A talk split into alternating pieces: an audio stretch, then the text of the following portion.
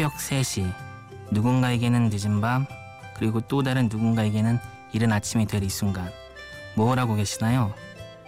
늦은 시간 사무실에서 야근 중이신가요? 아니면 편의점에서 아르바이트를 하고 계신가요? 혹시 잠깐 잠이 깨는 바람에 라디오에서 나오는 제 목소리를 우연히 듣고 계신 건 아닌가요? 어떤 이유로든 끼어는 여러분과 한 시간 동안 함께 할게요. 심야 라디오 DJ를 부탁해 오늘 DJ를 부탁받은 저는 신철원입니다.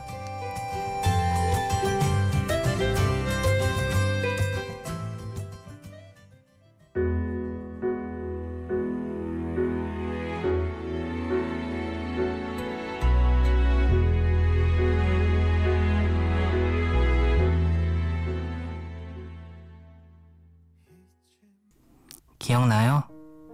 특별히 뭘 하지 않아도 얼굴만 마주보고 있어도 웃음이 나던 그때 빈 주머니에 늘 당신만 채워 다니던 날들이었지만 마음은 늘 든든했었는데 요새 내가 많이 부족했죠? 일이다 뭐다 잘 때나 얼굴 보고 무뚝뚝하게 답하고 밥도 따로 먹고 당신도 많이 힘들었을 텐데 헤아려주지 못해 혼자 마음 다득이는 날도 많았죠. 미안하다고 말하고 싶은데 그 말이 쉽게 안 나오네. 여보 미안해. 이제 당신 손 놓지 않을게. 그리고 사랑해.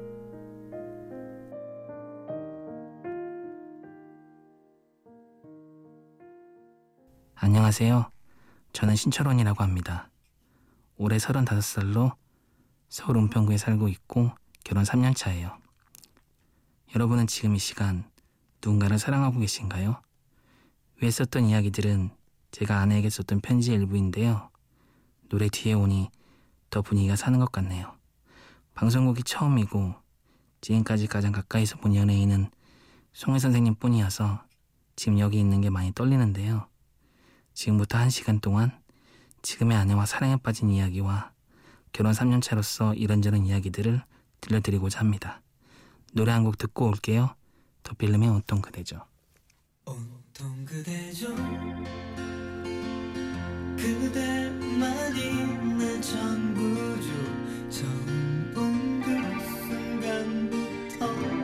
순간부터 더 필름의 온통 그제도였습니다. 지금부터 제가 아내를 만난 얘기를 들려드릴 텐데요.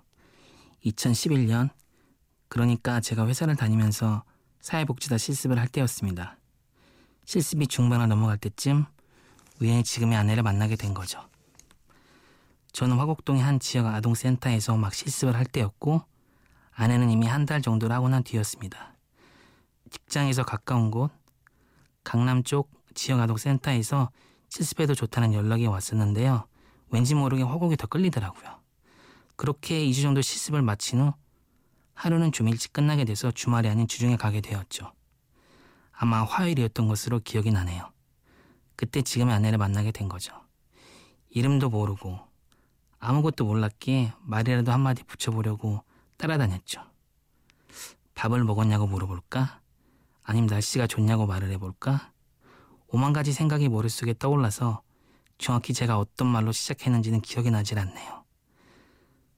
저를 의식해서 했는지는 몰라도 참 센터 구석구석을 말없이 잘 다니더라고요. 저를 보면서 몇 번 웃어주었는데 그 미소에 제 자신이 녹는 듯한 기분이었습니다. 웃게 해주고 싶었고 그것만이 머릿속에 가득했던 시간이었죠. 그 첫날에 실습은 뒤로 한 채 한 30분 정도 얘기하고 오빠라고 할지도 모르겠지만 배웅을 하기, 하기 위해 지하철로 향했죠. 정확히 무슨 말을 했는지는 기억에 나진 않지만 그 시간 내내 행복함에 사로잡혔던 건 아직도 기억에 남네요. 아 그리고 그날은 실습을 못한 채로 돌아왔던 것도요. 그날의 계기가 돼서 이상형이 지금의 아내로 바뀌었고 아내 역시 당시에는 제가 이상형은 아니었지만 결국은 이상형이 되었죠. 친구처럼 한 번 가진 술자리에서 많은 이야기를 나누고 걷자고해서 국회의사당 뒤쪽으로 걸어가는데 졸리다고 하기에 기대서 잘 수 있도록 어깨를 빌려주었죠. 택시 오면 깨워달라고 했는데 좀 더 같이 있고 싶어서 세대를 연속으로 돌려보내기도 했죠. 한참 나중에 이를 고백하긴 했지만 그땐 감정이 앞서던 때여서 그렇잖아요. 가끔은 왠지 모르게 마음이 하고 싶은 대로 하고 싶을 때가. 여러분은 어떠세요? 노래 듣고 계속 할게요. 페이퍼킷 프로젝트의 사랑에 빠질 수밖에 없는 얼굴 임창정의 내가 저지른 사랑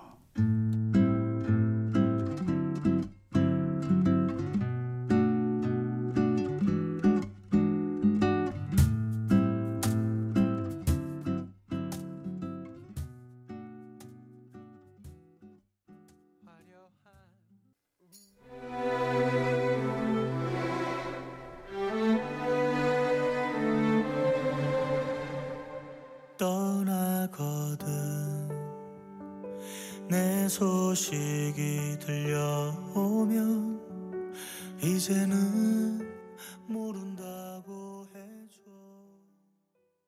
두곡 페이퍼킷 프로젝트의 사랑에 빠질 수밖에 없는 얼굴 임창정의 내가 더지는 사랑 들었습니다. 연애를 하다 보면 가끔 원거리 연애를 할 때가 있잖아요. 어디까지 해보셨나요 다들? 서울에서 목포, 서울에서 부산. 참 쉽지 않죠? 저 역시 그랬는데요. 하지만 점점 더 멀었습니다. 전 아내에게 사귀자고 고백하고 답을 들은 후 며칠 뒤에 중동으로 파견이 예정되어 있었는데요. 어찌 보면 이 부분 때문에 고백할 때도 조심스러웠죠. 나만 생각해서 이기적으로 고백하는 건 아닐까. 원거리 연애는 쉽지 않다던데 결국 헤어지는 건 아닐까. 하지만 저는 후회하고 싶지 않았고 결국 고백 성공하게 되었죠. 그리고 이때부터 중동에서 한국 간 연애가 시작하게 되었답니다. 솔직히 이 연애가 지속될까 내심 불안하기도 했죠. 근데 해보지 않고는 모르는 거더라고요. 물론 거리도 중요하지만 그게 꼭 절대적이었던 건 아니었던 것 같습니다. 적어도 저희한테는 말이죠. 매일 전화하고 문자하고 메신저도 하면서 그렇게나마 마음의 거리를 줄이고자 했죠. 그러면서 서로 간의 마음을 쌓아 나갔습니다. 그리고 더 특이했던 건 그렇게 연인이 된 후 첫 공식 데이트는 약 5개월 뒤에 했다는 거죠. 왜냐면 5개월 뒤에 첫 휴가였거든요. 손을 잡고 입맞춤을 하는 것도 그 첫 휴가가 나왔을 때. 남들처럼 놀이동산 가는 건 다음 4개월을 채워 나온 휴가 때 했죠. 데이트는 늘 그런 시기로 했기 때문에 제 동료들도 아내 친구들도 대단하다고 했지만 저희는 주어진 시간이 한정적이다 보니 더 애틋하고 각별했던 것 같아요. 왜 그런 거 있잖아요.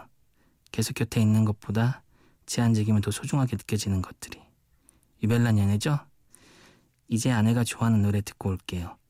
여러분도 좋아해 주셨으면 좋겠네요. 에피톤 프로젝트의 나는 그 사람이 아프다. 심기사님의 꽃처럼 한참만 사랑해 줄 건가요?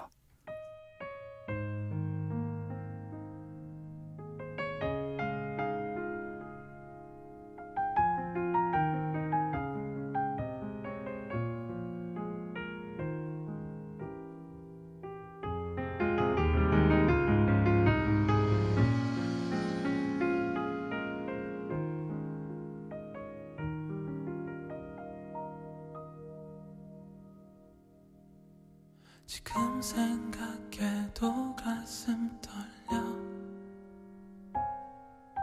수줍게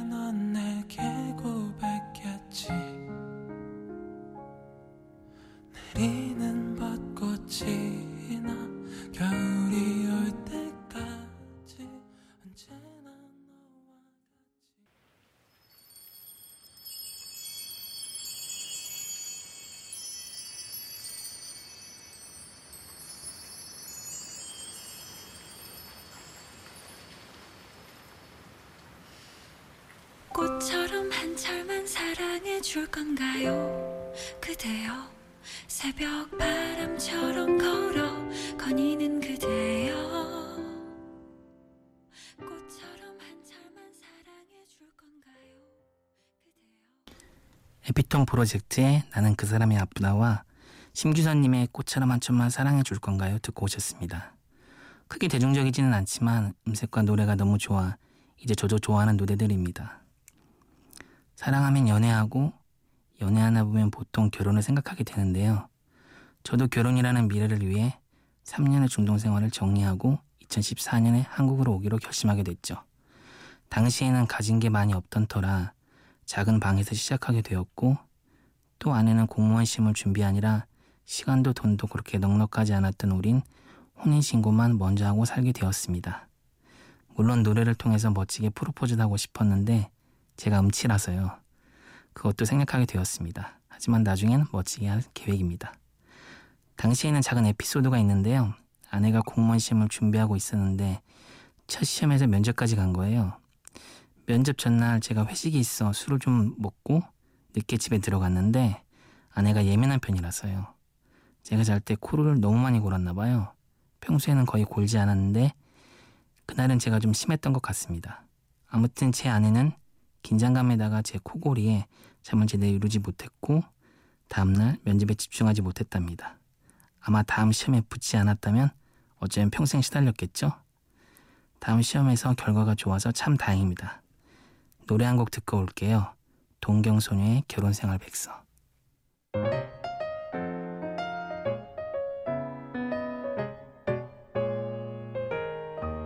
아침밥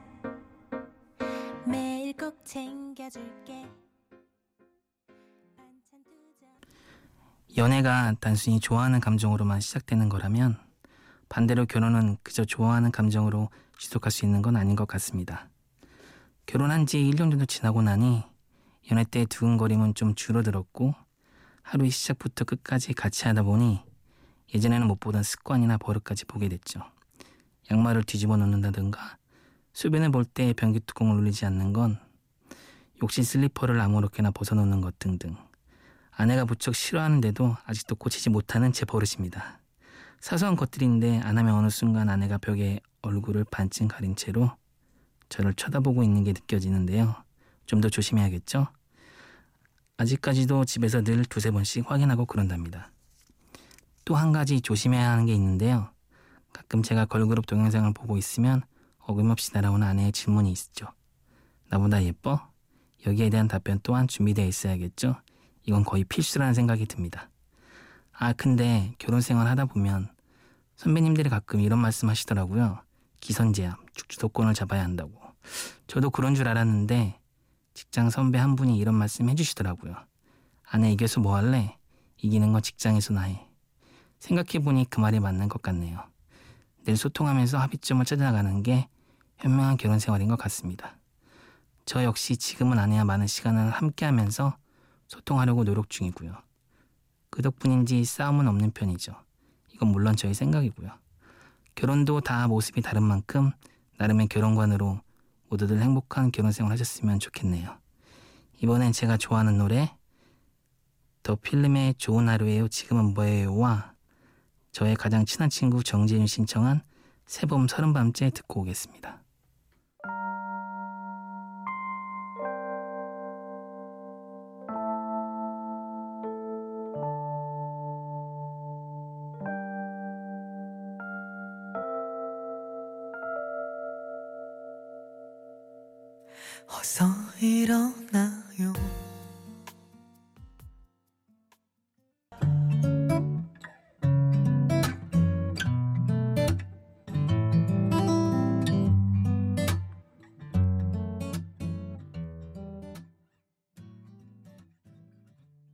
더 필름의 좋은 하루예요. 지금은 뭐예요라는 제가 좋아하는 노래. 제 가장 친한 친구인 정재윤의 신청곡 새봄의 서른밤째 듣고 왔습니다. 며칠 전에는 아내랑 같이 커피숍에 갔습니다. 아내는 자격증 공부하러 간 거고 전 그냥 따라가서 거였는데요. 아내가 30분쯤 책을 보더니 졸렸는지 책을 듣고 그냥 자더라고요. 그러더니 10분 뒤 일어나서 저를 보고 씩 웃더니 그러는 거예요. 나 늙었지. 그래서 그랬죠. 아니, 처음 만났을 때랑 똑같아. 그 말이 듣고 싶었는지 아내는 곧바로 다시 잠이 들었습니다. 뺨에 자국이 생긴 줄도 모르고요. 그래도 결혼 후 살도 찌고 많이 아저씨 같아진 저를 늘 귀엽다고 말하는 사람도 제 아내뿐이랍니다. 결혼을 하고 나면 꽃길만 걷게 될 거라고 생각한 분들도 많으실 텐데요. 현실은 많이 다르더라고요. 저 역시 마찬가지였고요. 서로 다르게 살아온 삶을 갑자기 같은 공간에 함께 놓는 건 그렇게 쉬운 일도 아니고 많은 대화와 노력이 필요한 일이었습니다. 그래서인지 가끔 아버지께서 해주신 말이 생각이 나는데요. 아침에 눈 떠서 밥 먹고 하루 일이 끝나면 나란히 앉아 그날 하루 있었던 일 얘기하면서 사는 게 부부란다. 어찌 보면 별것 아닌 것 같은 그런 모습이 가장 중요한 거라는 걸 이제 느끼고 있습니다. 사소한 것 때문에 화내는 일도 많아지고 그 사소한 것들 때문에 우는 일도 많아지고요. 늘 좋을 순 없겠지만 좋아질 수 있도록 노력해야겠다는 생각이 듭니다. 나중에 나이 들어 오늘을 추억하면서 서로 웃을 수 있도록. 그러기 위해서 아직도 가야 할 길이 먼 저로서는 지치지 말고 씩씩하게 해내가야 할 것 같습니다. 우리 모두 지치지 말고 힘내자는 의미에서 잔잔한 노래 두 곡 들려드릴게요. 검정 치마의 기다린 만큼 더 어반자카파의 널 사랑하지 않아 연달아서 듣고 올게요.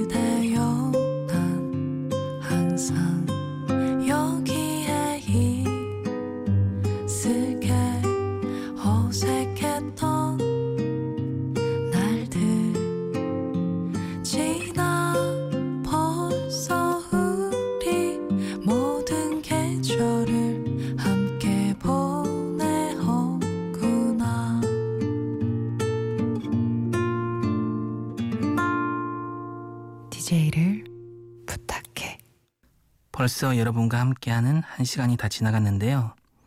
어떻게 한 시간이 지나갔는지 정말 빠르네요. 연애도 결혼도 쉽지 않고 어쩌면 많은 걸 포기하고 살아갈 수밖에 없는 지금 다시금 이런 것들을 꿈꿀 수 있는 사회가 되어서 많은 분들이 다시 사랑하고 행복하게 살 수 있기를 희망해 봅니다. 마음에 사랑 하나쯤 품고 사는 늘 행복한 우리들이 되길 바라며 끝곡으로 미유의 나는 어떤 사람으로 남겨질까를 마지막으로 인사드릴게요. DJ가 처음이라 어설프기도 하고 많이 떨렸는데 어땠는지 모르겠습니다. 심야 라디오 DJ를 부탁해. 지금까지 저는 신철원이었습니다. 소중한 밤 되세요. 사